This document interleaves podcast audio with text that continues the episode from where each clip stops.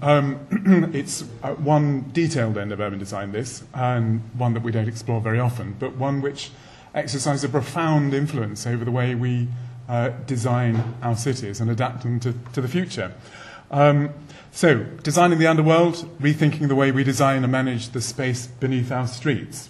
Um, these two shots encapsulate the issues. On, on the left hand side, you've got a street.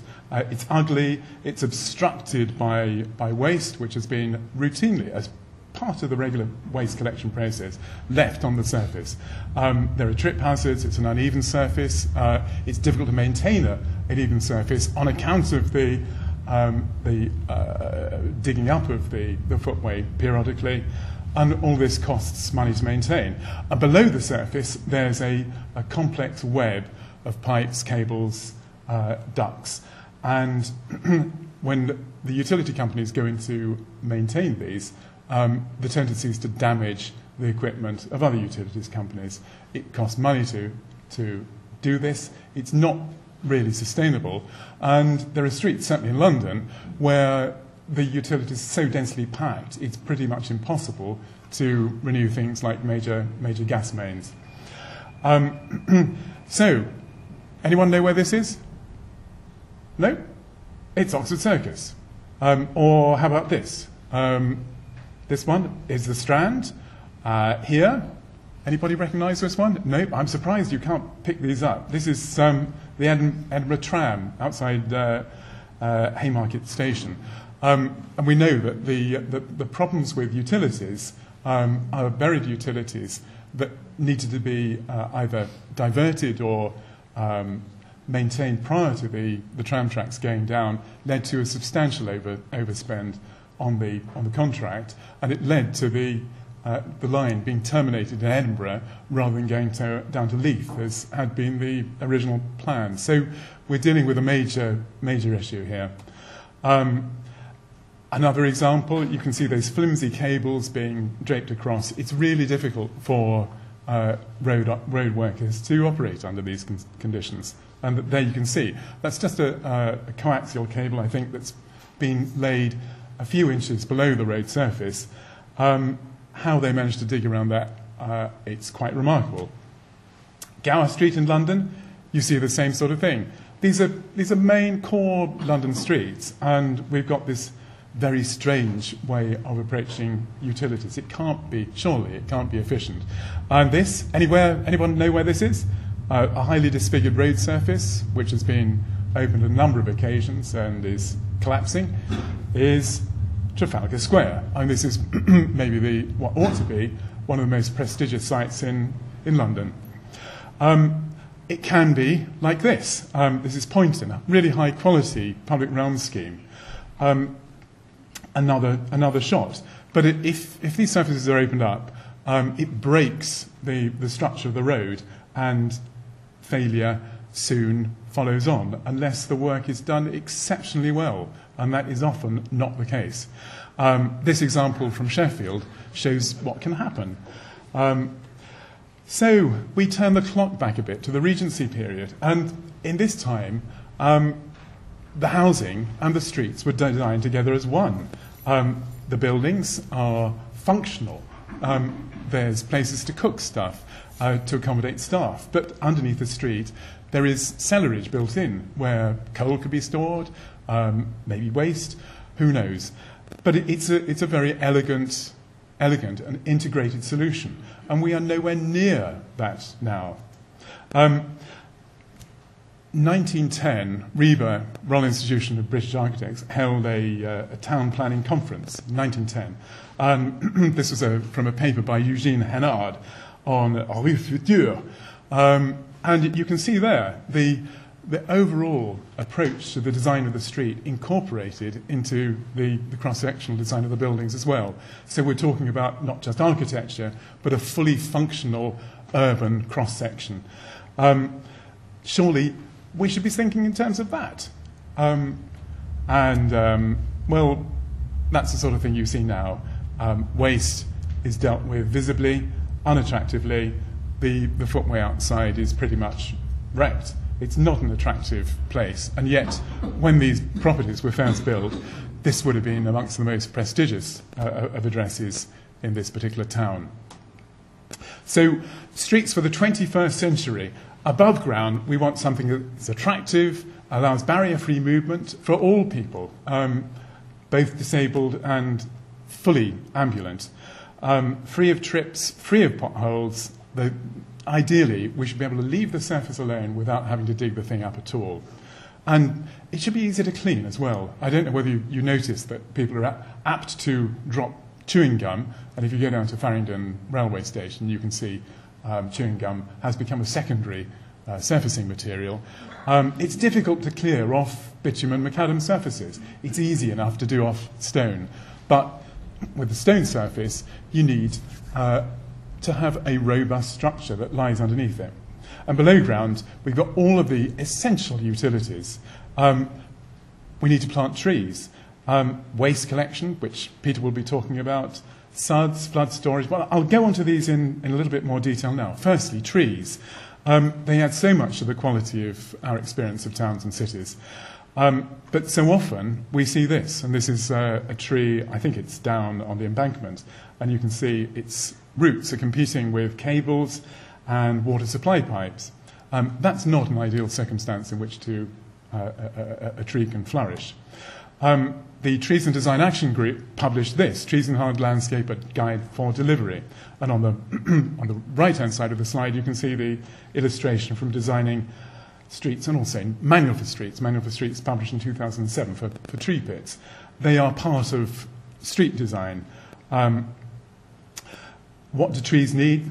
I won't go into these in detail, but the thing to do is to download a copy of uh, Trees and Hard Landscape for your own use. Um, trees need a living, they're living organisms, their roots need space to absorb water and to exchange gases. Without that, they're going to uh, suffer and potentially die. There are different planting systems that the, the guide discusses. Raft systems, um, it's to take the, the, the, weight of whatever is on the surface off the roots of the trees uh, the, and to, to provide them room to grow.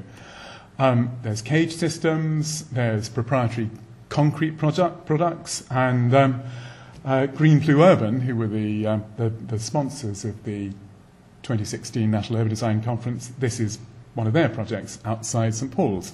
And you can see um, and in a new scheme, these trees are doing remarkably well and they've achieved quite a good size in a remarkably short period of time. Um, SUDS and surface water flooding. This is uh, a, a, a, shot from the Environment Agency website showing uh, where we are, which is here, and the risk of flooding in the surrounding area, um, caused by intense uh, rainfall that tends to happen in in the, in the summer, spring, summer, and early, early autumn. This is an example of a, uh, a rainstorm in Bracknell, which uh, deposited a huge amount of water over a very narrow location in Bracknell uh, back in May 2000. And these sorts of things are going to increase in frequency as the, the, the climate increases in temperature. Um, not to be confused with flooding from main rivers. That's a different sort of flooding altogether, and it's caused by a different type of weather, large weather systems that tend to sweep in from the Atlantic. This is more to do with uh, localized convective storms, thunderstorms, that sort of thing, um, causes localized, intense flooding, whereas almost all surfaces start to accumulate water. Uh, streets flood and the, the, the rainwater channels into the lower, lower lying areas and basements. Um, what can we do? Here's the rain gardens in Ashford, in Kent, as part of the, um, the removal of the ring road scheme there. And in terms of guidance, uh, CIRIA, the Construction Industry Research and Information Association, published a SUDS manual in 2015. Um, it uses some of the graphics out of the Trees and Design Action Group publications, and it's encouraging to see two organizations um, pooling their resources and developing a common message. So, um, an example for a, a, a fairly low cost measure um, cross sections of streets, a wider street, but you can see it incorporates um, the attenuation of rain, rain, rainwater as well as um, landscaping. It's a more of a combined solution. And these are the sorts of things that you see um, installed below, rainwater storage. Um, the, uh, and a bit of technical detail there. The, the problem with SUDS can be that if the, uh, the highway is opened, the, the pipe work can be damaged and the SUDS cease to operate effectively as, as SUDS. And it's why maybe we need a more considered and organized approach to the way we manage the subsurface. Water recycling.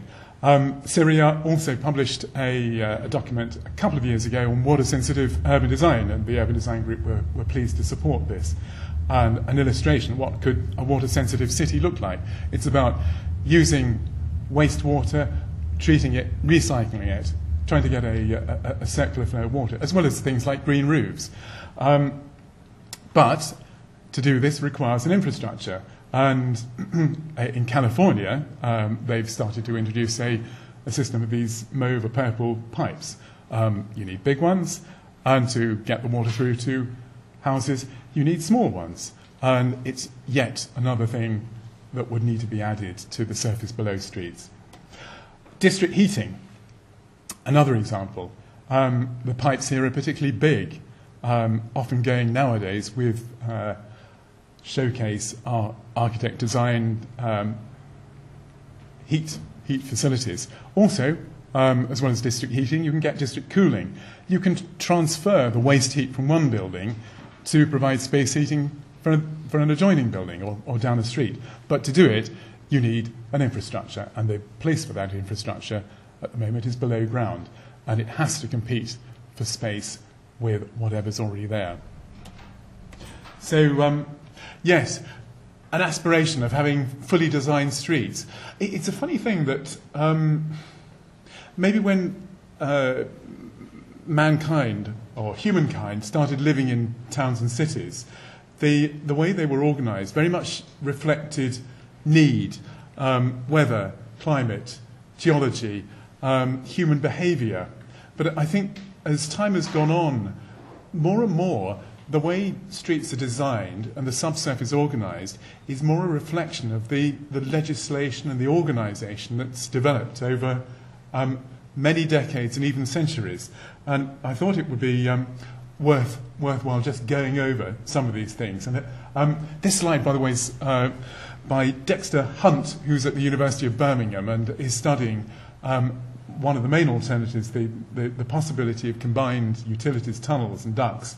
And um, that's his slide on the right, um, showing different options. Uh, uh, combined utilities ducts that are flush with the surface, flush with the footway, say, or maybe something at a, a little, little greater depth, or maybe, maybe even a, a, quite a substantial depth below the, below the surface. And um, there's an entrance to a combined utilities duct. Um, I think it's uh, on the junction of Queen Street, and I can't remember the other street, but if you want to go and have a look at it, it's about 15 minutes walk that way. Um, the streets around the Aldwych uh, and Kingsway have combined utilities tunnels. Um, anyway, the legislation, um, I just put up a little bit of the, uh, the legislation that uh, influences how uh, streets are evolving. We've got the Highways Act 1980, creates a duty to maintain the highway. There's the New Roads and Streetworks Act 1991, and this is the, the main bit of legislation that uh, controls the behaviour of utilities. And of course, utilities are not all of the things that we've been discussing tonight. It doesn't include district heating, it doesn't include waste. Um, so there's duties to coordinate street works that are uh, placed on the, uh, on the street authority the maintenance of street works register. Um, there are codes of practice, and that's the uh, code of practice for coordination of street works and work, work for road purposes and related matters. Um, the Traffic Management Act um, creates a sort of uh, lane rental potential.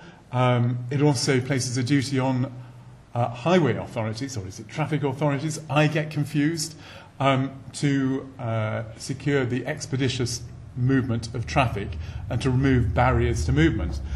Um, there's mention in the General Permitted Development Order um, that gives uh, statutory undertakings uh, some powers to uh, undertake certain development generally small development, without planning permission. But there's also some Um, very important legislation, uh, including, I put down here the Equality Act and also the Public Services Social Value Act. Um, this legislation has not really been applied to the above legislation by the authorities that um, are actually covered by it. So the Equality Act, it um, requires every public authority in carrying out its functions to have due regard to the need to a number of different things, such as the need to eliminate discrimination uh, that is unlawful under the Equality Act, the, the need to promote equality of opportunity. And when it comes to having a, well, specifying a waste collection system that involves blocking the, the footway um, arbitrarily and relatively randomly at least once a week, I just question whether that, that sort of a system is lawful under, under the Equality Act. In my opinion, it's not. I doubt whether many waste management contracts have had due regard to that particular duty under the Equality Act. Similarly, um, the Public Services Social Value Act, that requires local authorities, when letting contracts, to have regard to the well-being of the people who live in the area. So I think there's some legal levers that invite us to rethink the way streets are designed and managed, and the subsurface of streets in particular. Um, in terms of design guidance, um, the the main guidance we've got is from the National Joint Utilities Group. And on the top right, you see uh, recommendations, the, the recommended positioning of utility apparatus in a two metre wide footway. Um, that's the only diagram in this particular guidance. Um, they produced uh, a, a, about three years ago, four years ago, a guidance note on town centre redevelopments, but there's no actual diagrams, design related diagrams. They just refer to considering diverting out of the area altogether, or introducing service corridors, or maybe providing ducts. So one of the questions is, do we need a more sophisticated array of guidance, um, a more comprehensive array of guidance that covers how we get to treat the uh, surface, the, the, the space underneath our streets in a more comprehensive and holistic way. And my last slide is about ownership and operation. And again, there are complexities here. Um, if you're a highway authority, the, uh, all of the preceding acts apply. If it's a private street, then many of them don't. And there is far greater potential to um, exercise control over what's happening. And we know that house builders, that there is a, tend, a, trend in some areas for house builders to retain uh, highway in private ownership and not have that highway adopted. Do we need a planning regime for the space below our streets? Ground use planning, um, one might call it. Um, are there different ways of organising the way utilities are managed? And uh, Atkins' presentation about um, providing the, uh, the utilities, the networks, and then selling them on, I think is an interesting way forward. Um, there are many different uh, approaches here. Um, but I, these slides were just to illustrate that there's other issues than the, the physical side of things. And I, I think, unfortunately, the legislation and the organisation is causing us major problems. It's hugely complex, and my experience is that people know about one area of law and not the other. And it's not surprising considering the complexity.